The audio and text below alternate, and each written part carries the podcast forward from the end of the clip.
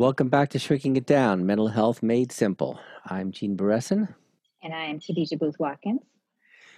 Oh, today, today, today. Uh, our country, since its inception, has been founded on racism. And as we've seen highlighted recently, it's really a misnomer that our core is every person is created equal, and this is the land of the free. We've seen this most recently in numerous disparities people of color, economic, access to care and housing, police brutality, and much more. Uh, Joe Betancourt has devoted his career to understanding, conducting research, and trying to dispel many of these disparities here at MGH. And I'd like to quote his own words. I always like to quote other people's words. um, I was born in New York City to a bilingual household, then raised in New York City and Puerto Rico. My family and these experiences have led me to, to a life focused on equity and social justice and fueled my pursuit of diversity and equity in healthcare. I founded the Disparity Solution Center at, at Mass General, Massachusetts General Hospital, and now I'm Vice President and Chief Equity and Inclusion Officer. I also co founded Quality Interactions, an innovative e learning company focused on cross cultural communication in healthcare. Now, I've had the privilege of knowing Joe for, gosh, over 20 years. Um, and among his work, he's associate professor at Harvard Medical School. And let's just mention a couple other things uh, as background. Um, uh, he's been for for currently and for 19 years senior scientist at the MGH Mongan Institute, and the major focus for this institute consists of research aimed at identifying and addressing disparities in health care. So it's, it's uniquely positioned to leverage the extraordinary research environment of MGH, as well as national and international collaborators, uh, to solve most of the intractable challenges in healthcare. He's also, for 21 years, been co founder and president of Quality Interactions. Um, and Quality Interactions was founded by Joe uh, uh, uh, along with Alex, Alex Green, MD, MPH, and um, Emilio Carrillo, to improve cross cultural interactions in healthcare. Their cultural competency courses for healthcare, developed by practicing physicians, build critical communication skills and change attitudes and behavior by tracking complex issues like unconscious bias. And to date, Quality Interactions has trained over 250,000 healthcare professionals at the country's largest hospitals, health plans, and medical schools. Now, I know I've just said a lot, but just to make life a little more fun, how's the week been? Joe.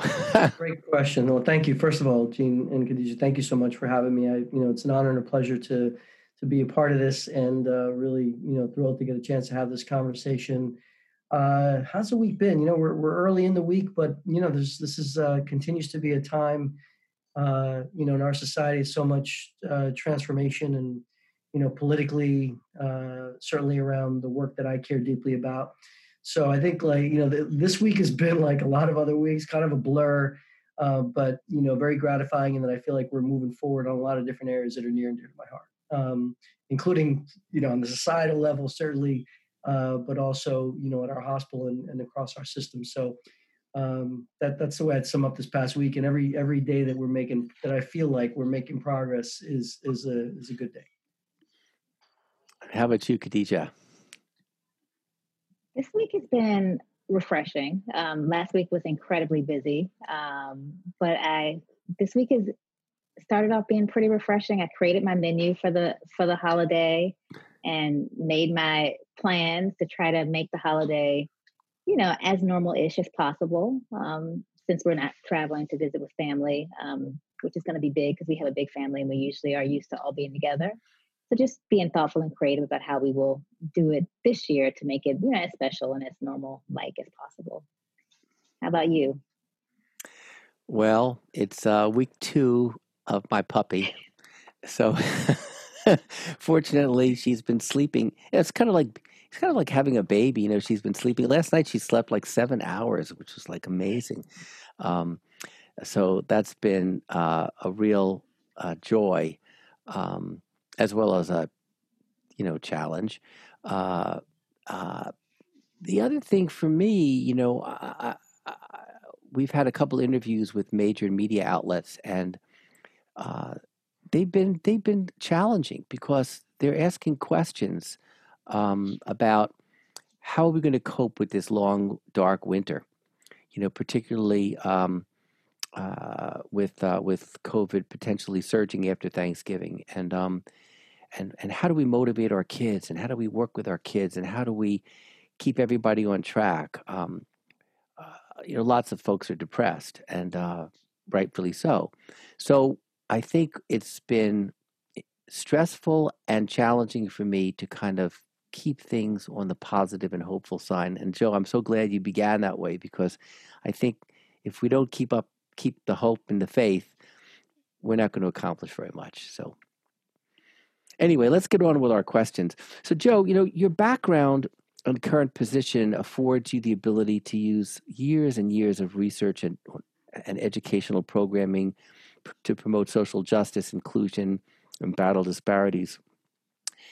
But you're beginning a new effort uh, at MGH. Hopefully, will extend to the uh, uh, Mass General Brigham. Uh, can you tell us a little bit about what your what your planning is? Yeah, absolutely. I mean, and, thank you. I think uh, you know the the work that I do, I, I care deeply about, and um, you know, I'm, I'm, very passionate about. And I think I assumed this position uh, at Mass General, you know, providing formal oversight of our diversity, equity, and inclusion. My gosh, in May of last year, with the idea that we would try to, you know, fundamentally intersect this important work with our four with the four pillars of our mission: care, training, uh, research, and community health. And you know that that work was was moving, you know, forward quite nicely when COVID hit, and and you know we took great pains to try to respond in an equitable way and with a kind of what I would say is a a kind of doorstep to bedside approach to meeting the needs of diverse populations. And and I think um, undoubtedly saw the disproportionate impact of COVID on on communities of color came out of that. And then you know as, as you articulated when you began the the murder of George Floyd you know one of a series over not decades but you know centuries of violence against black men women and children you know brought this issue to to I think uh, the the forefront uh, and created a national reckoning Gene, for me, in ways that I think um, I viewed as a once in a lifetime opportunity to leverage people's, um, I think, sense of moral injury uh, to create some, you know, I'll, I'll, use this analogy really to grab as much land by building as much, many new structures and resources and accountability to address the issue of structural racism, you know, in and outside our worlds and racism more generally. And, and we've done that in two particular ways at the system side. Mass General Brigham worked diligently to create an effort called United Against Racism, which focuses on, you know, our people, our culture, our clinical care, our community health, even how we use our resources and, and how we invest in our community and, and, and in diversity. And then, you know, kind of complementary to that, we built something called the MGH Structural Equity 10 point plan, which is quite comprehensive and aims to do all types of things to really, you know, kind of again focus on people, culture, and care and and in unprecedented ways commit resources and accountabilities and what i would say is the execution of rigor which quite frankly has lacked for for a lot of years in this work. A lot of aspiration probably not as much focus on rigor and execution um, those two efforts, I think, are incredibly exciting. And uh, I say unprecedented because never in my lifetime have we had an opportunity, I think, to get the amount of resources and the structures and, and this kind of plan uh, landed the way we did uh, in the last, you know, uh, several months. So I guess my thought is to, to address these issues around um, structural racism and, and, and equity, it's going to take a team of various people from various backgrounds, a pretty diverse group. But I also would imagine critical to the effort would be having um, faculty and staff of color. And, and so I guess my question would be around the issue of recruitment and retention of faculty and staff of color. That's probably going to be somewhat of a challenge because I don't think Boston is a place that's high on most people's lists uh, of people of color to move to. It definitely wasn't on my list of places to, to go. Um, so I'm just wondering your, what your thoughts are around um, increasing recruitment and retention of faculty and staff of color to help in this this um, mission of, yeah. of really addressing the issues. And I say that that's what we'd affectionately refer to as point seven, initiative seven of the 10 point plan, which is our, uh, you know, effort to uh, increase diversity and, and uh, equal representation in governance and leadership across the institution. So I'd say a couple things. There's no doubt that I think, you know, around the country, there's been a lot of talk of diversity for a long time, including, you know, at MGH. And I've been part of it. I've been here, you know, as you mentioned, for, for almost 20 years and been part of our Center for Diversity Inclusion. So what have we seen? I think we've seen progress. I think it's been a, a drip, drip, drip progress. It's not the progress that any of us would like. It's a, you know, a complex issue. But that being said, I absolutely believe we can and should and will do more. And, and that requires several key components to it. Um, it isn't just if you build it, they will come, right? You need, you need to think about this in, in multiple ways. First, um, you need to have resources to make sure that that people um, that we attract and people that we're aiming to retain feel like they are valued and they can you know kind of go about their lives you know the, the communities of, of individuals who we're trying to recruit have larger you know debt burden boston's not a cheap place. Um, so those resources are critical i think in in kind of leveraging that you know it's not just we want you here but but we're going to make it make this an opportunity that's livable for you. I'd say number two the, you know the another key point here is that it's not just come and join and we check a box. How are we going to re- recruit while we also retain promote support develop create an environment where you feel included and you can grow. And just recruiting you into a standard slot in my view is not good enough. We need to have a part of a, of an approach as we bring people on to say what is how are we going to help you get to your trajectory? How are we going to support that with resources programs and have a vision for you? Um, i'd also say that you know people want to come to a place where they um, see other people who look like them on their care team and also see patients who look like them and I think we have an opportunity to do even more around increasing the diversity of our patients with this chicken and egg idea that, you know, if you're trying to recruit somebody who's diverse, they, they want to, you know, likely care for a diverse patient population. You can't do one without the other. And uh, so we're, you know, I think that's a, a key part of what we uh, aim to accomplish. And accountability is is essential here. So, you know, I think our leaders really respond to accountability goals and targets and you know, for all too long, I felt like we haven't been courageous enough to set goals and targets around diversity, and we should. And why shouldn't we? This is not about making exceptions or lowering standards. This is about recruiting top talent to a top institution. And part of the thing I'll end with is that, you know, there's Boston, there's Cleveland, there, there's a bunch of differences, Rochester, where Mayo is. I mean, there's a bunch of places. No place is great. I don't think, you know, we're better than some and, and maybe worse than others. Uh, but this is a chance, in my view, and the way we're pitching this is come join a movement, come be part of something special. You know, we're also not some small little regional hospital. We are Mass General, and we take pride in that. And I think if we are to truly live out our values and vision, we do have to have a care team that that reflects our communities. You know, I like I like your uh, notion of uh, accountability and uh, demonstrating uh, efficacy. Um, so uh, we had a recent podcast with O'Neill Britton, uh, and he pointed out that we all have implicit bias, uh, no matter one's race, ethnicity, gender, sexual orientation. So, one uh, very valuable tool uh, that does have a long history, over 50 years, I guess, um, uh, is the implicit association test. And I wonder whether or not it's it's it's come to your you know come up that we, we should all be taking the IAT, uh, you know, fairly routinely and and kind of monitoring our our implicit biases and learning from them.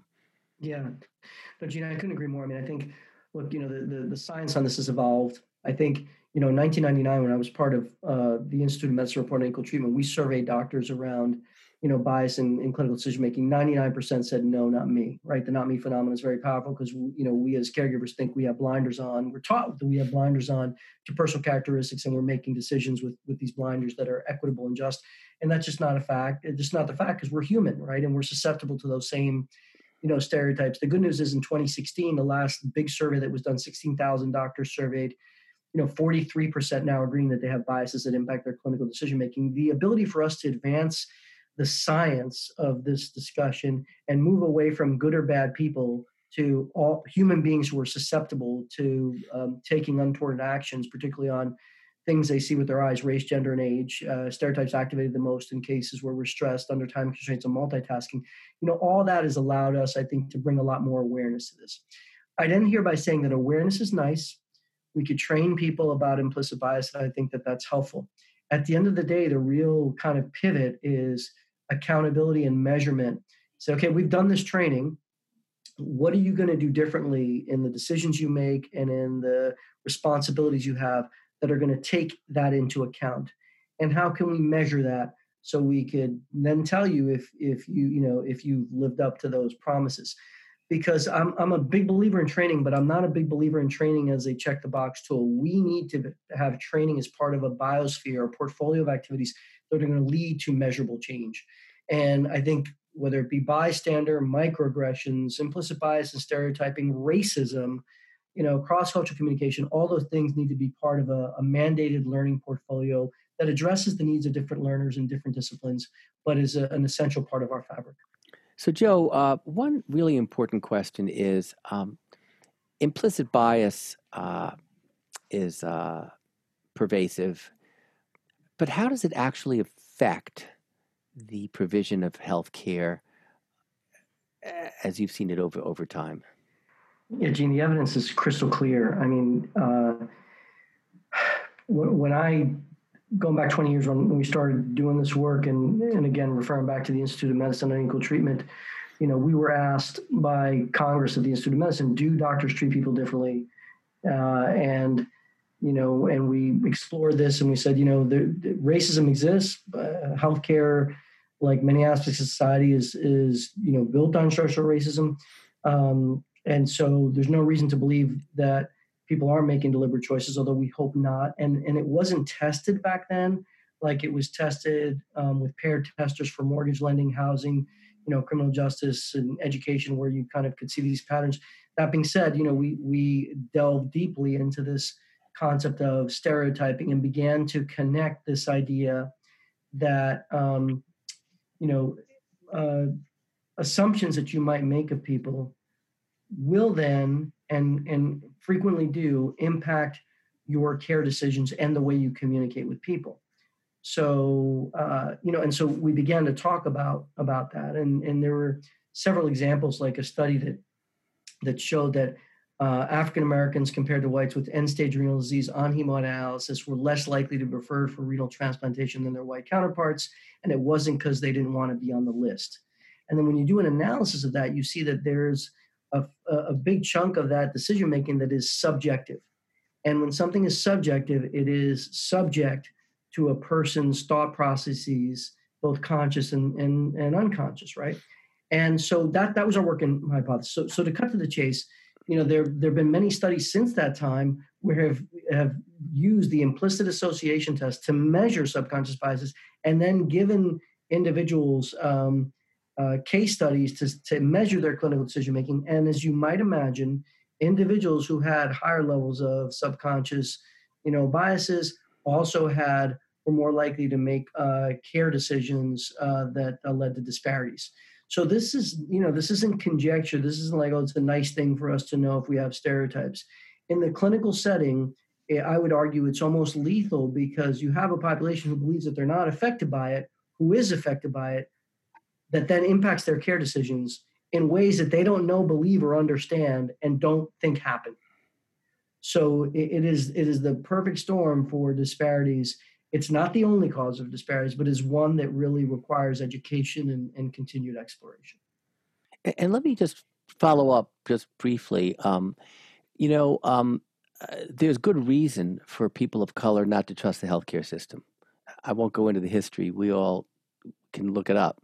Uh, it's there. Um, uh, are you planning on um, taking a look at how things change in terms of the perception of the folks that come to the Mass General and the way they're treated and and the way they're they're uh, you know provided their health care? Yeah.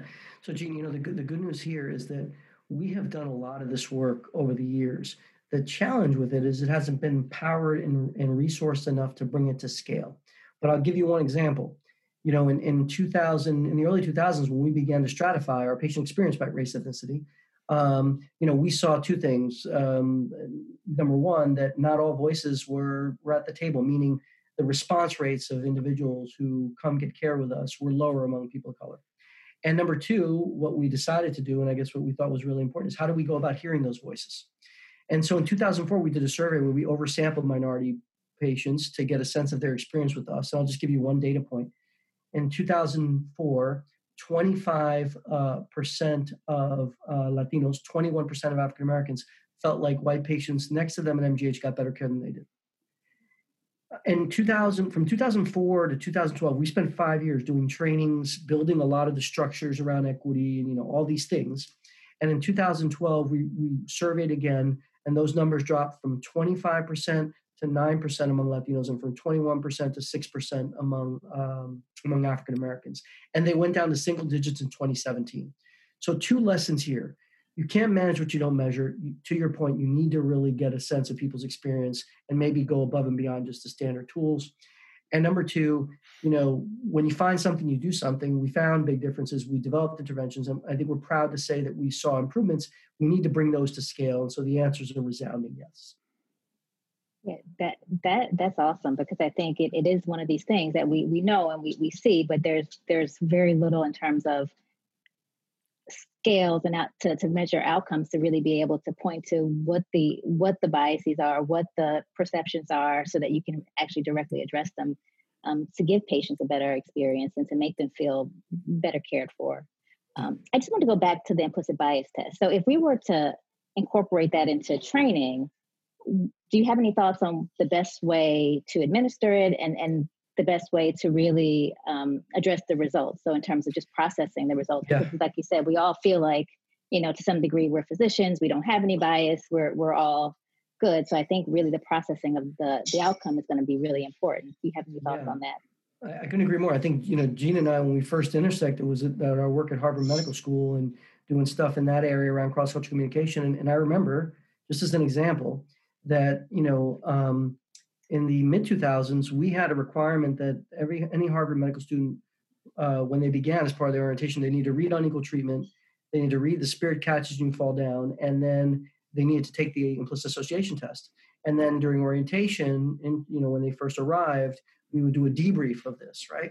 And i'll tell you you know focusing on the iat what you learn is that you know the not me phenomenon is very very powerful these are smart people, and you know the first three three things out of their mouths are, "I don't believe this test. Has this been validated? Are these questions legit?" like you know, because you're so uncomfortable with what you've seen that it just can't be real. It's the conscious versus the subconscious, right?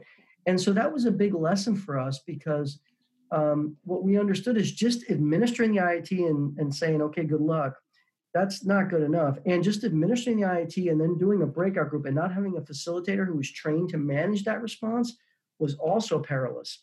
So I would say that the IAT is very important, but it needs to be built in in a, in a kind of a thoughtful learning pathway that allows for you know an orientation to what the test is, taking the test. I think a good facilitated discussion um, and addresses you know those uh, stages of, of grief if you will right that people have after they do the iat that says look this isn't about good or bad. People it's about a normal mind and your awareness of how your mind is working. And let's think about ways in which you can counteract that. So that, that those are some of the biggest lessons we had doing that you know and doing it over the years because this is something that we see all the time. People uh, assume a very defensive posture when they do the iat and uh, you need to be able to manage that well. I just ha- have another question then um, so this is really hard, emotionally draining work. How how how do we fight fatigue and demoralization and and just the the the seeing the the efforts wane over time? I was really worried with COVID that things would kind of peter out because people are already so exhausted from so many other things. That's going to be really important to manage, and, and I'm just worried about the the toll that it's taken on people. Yeah, I mean, there's no doubt. There's no doubt that if you care deeply about this work and you see this opportunity, you're trying to work 24 7 to try to, you know, again, grab as much land as you can because you know that the, the window at this level of engagement will close. And you have to be careful not to do it at your own peril, you know, and, and make sure you have balance make sure that that you you know kind of just I don't believe in tempering my expectations, but to some degree, for your own kind of mental health and well-being, you need to temper your expectations, understanding these things weren't built overnight; they're not going to be fixed overnight. My generation, you know, each generation will contribute to that, you know, to the vector of of bending, you know, the moral arc of the universe towards justice. And I think part of what you what you do as you live through this is you, you know, you try to kind of bend that arc as much as you can with all your might, but you understand that, you know I got to be proud that if I can contribute one or two pretty strong vectors to that and then pass it on, you know, uh, and um, and certainly, I think all of us are not effective if we're burnt out um, and we're not able to uh, give it give it our best. So it is it's it, it is a challenging time, and it's been a challenging year in so many ways with you know with all this work and and to think that now at year's end we're gearing up again is you know is really daunting. So, what other uh, question? I, I, I imagine that your um, the curriculum, the training, has to not just include healthcare professionals and allied healthcare professionals, but virtually everybody who's at Mass General, from the security guards to the valet parkers to you you name it, anybody that that that that folks come in contact with to create a whole culture. Uh, uh, across across disciplines and across the spectrum. Is that is that fair to say? Yeah, it's absolutely fair to say, and I think you know the the, the there's that need, and there's also the challenge of executing that right because that's not one course for everybody. I mean, you need to really understand that that we need to have a series of you know kind of key principles and messages that we deliver through a variety of learning modalities um, that are respectful of the, the learner uh, the time they have, their level of, you know, kind of, you know, computer literacy, general literacy around all these things. So, you know, unlike developing a course for a particular discipline that, that, you know, you have a set of common characteristics that unify a group.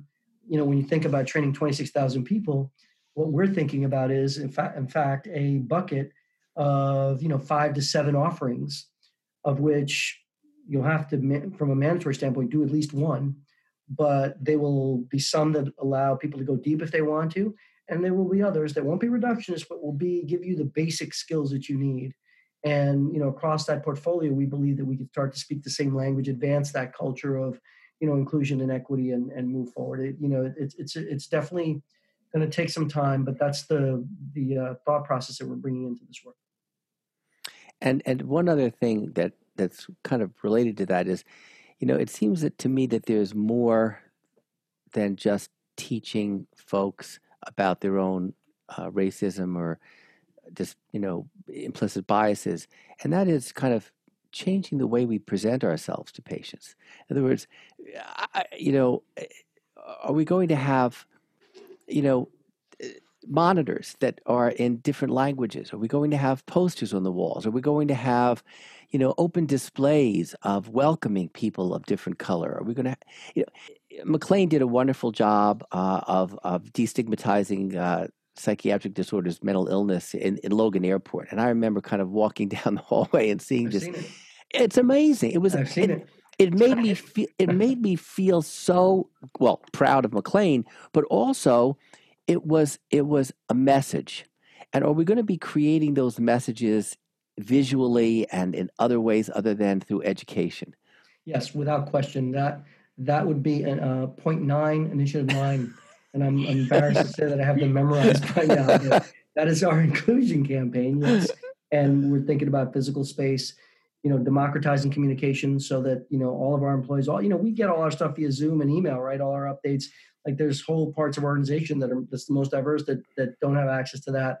Um, absolutely. I mean so you know our, our point nine is really focused on all those things which is how do we really create a welcoming environment in our physical space with our events? You know this idea of inclusion and making people valued um, we are going to be way more deliberate about that and it's going to be resourced in ways that it's never been resourced before so you know, a lot of these things, you know, over the years have been done at the margin, done, you know, after hours, done on weekends, you know, these, any of these efforts uh, by passionate people.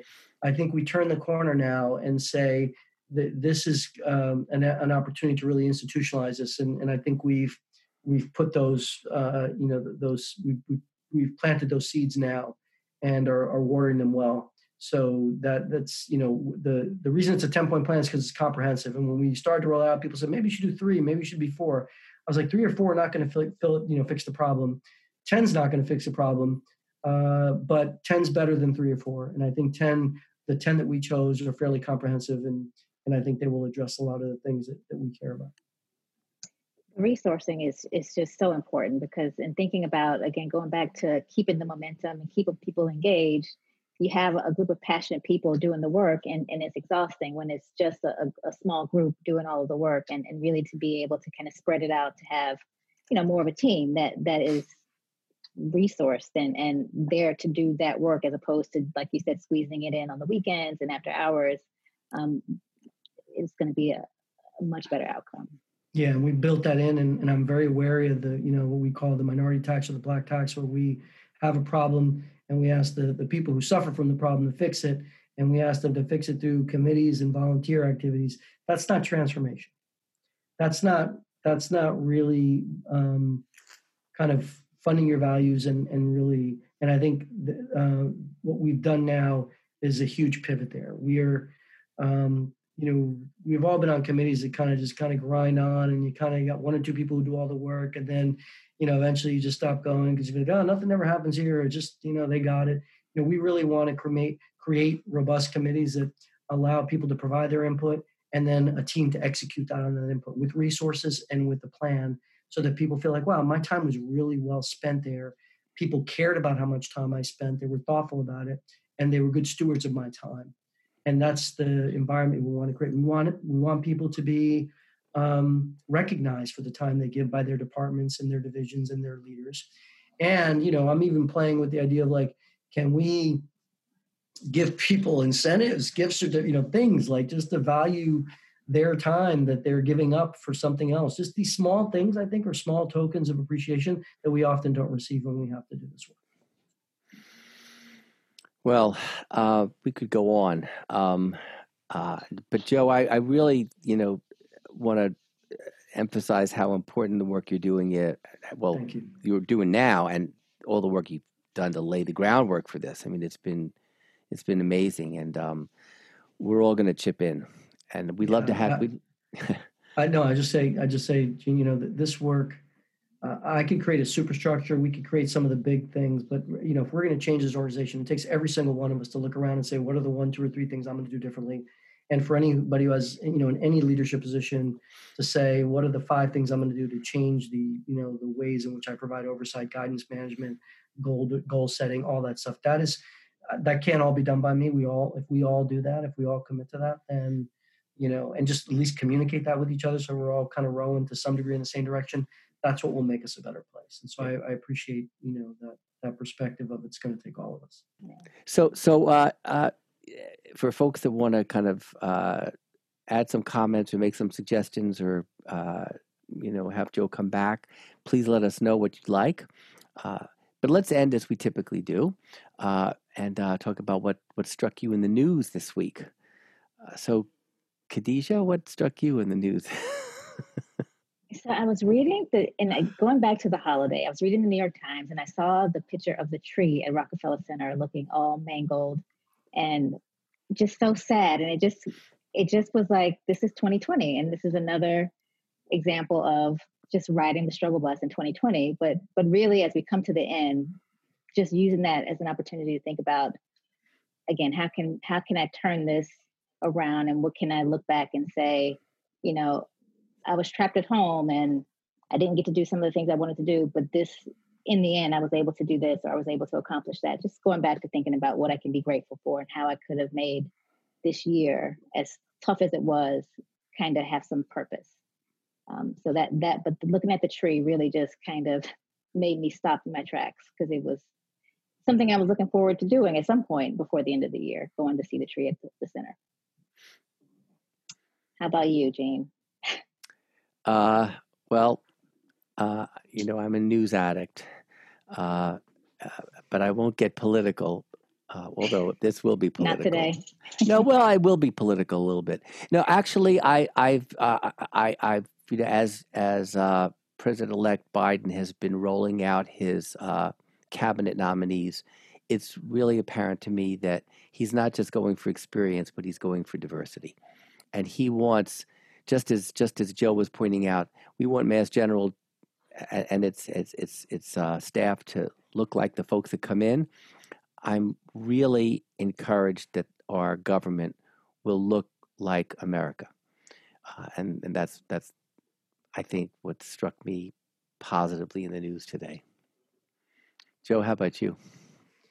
Oh boy, so much in the news, you know, and I think I, I agree with you. I mean, I think there's this there's this calming sense of, you know, at least uh, a uh, a change to just how we interact with each other and and kind of this you know hope for for more dignity and respect and how we we treat each other as fellow human beings. I mean i think that you see that in the news and different signs of this you know kind of um you know i too i too sometimes say you know i, I don't want to get political but and and and i say that because i don't believe respect dignity are, political you know attributes that anyone can can or should claim um, I, I, respect people's differing views around social or fiscal policy, but I think we need to get back to a, a place where civility and and decency and dignity and respect become core tenets that we role model from the top.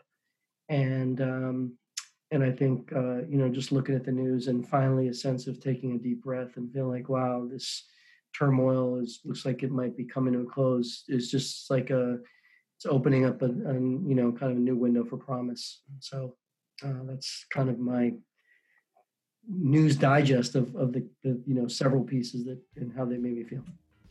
Cool. Well, everybody, uh, thank you so much, Joe, for being here. And um, uh, again, folks listening, please, we want to hear your feedback. Uh, I'm Gene Beresin. Khadijah Booth Watkins. As always, we hope that our conversation will help you have yours and I'll see you next time.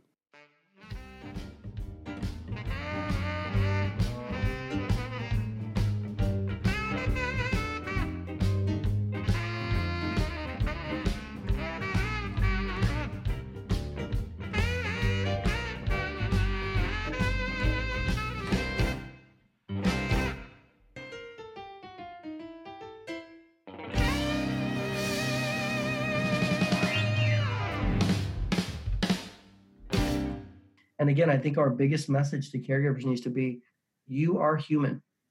Human beings are wired in such a way where this is a normal function, where it can help us in some ways. Develop clinical acumen, walking into room, seeing something that before you even need any data, you can help you identify that person's starting to get sick, but it can betray you when it relates to the way you communicate and care for people particularly around lines of race, gender, and age, where we uh, those stereotypes are, are kind of most uh, potent uh, because they're the things we see with our eyes.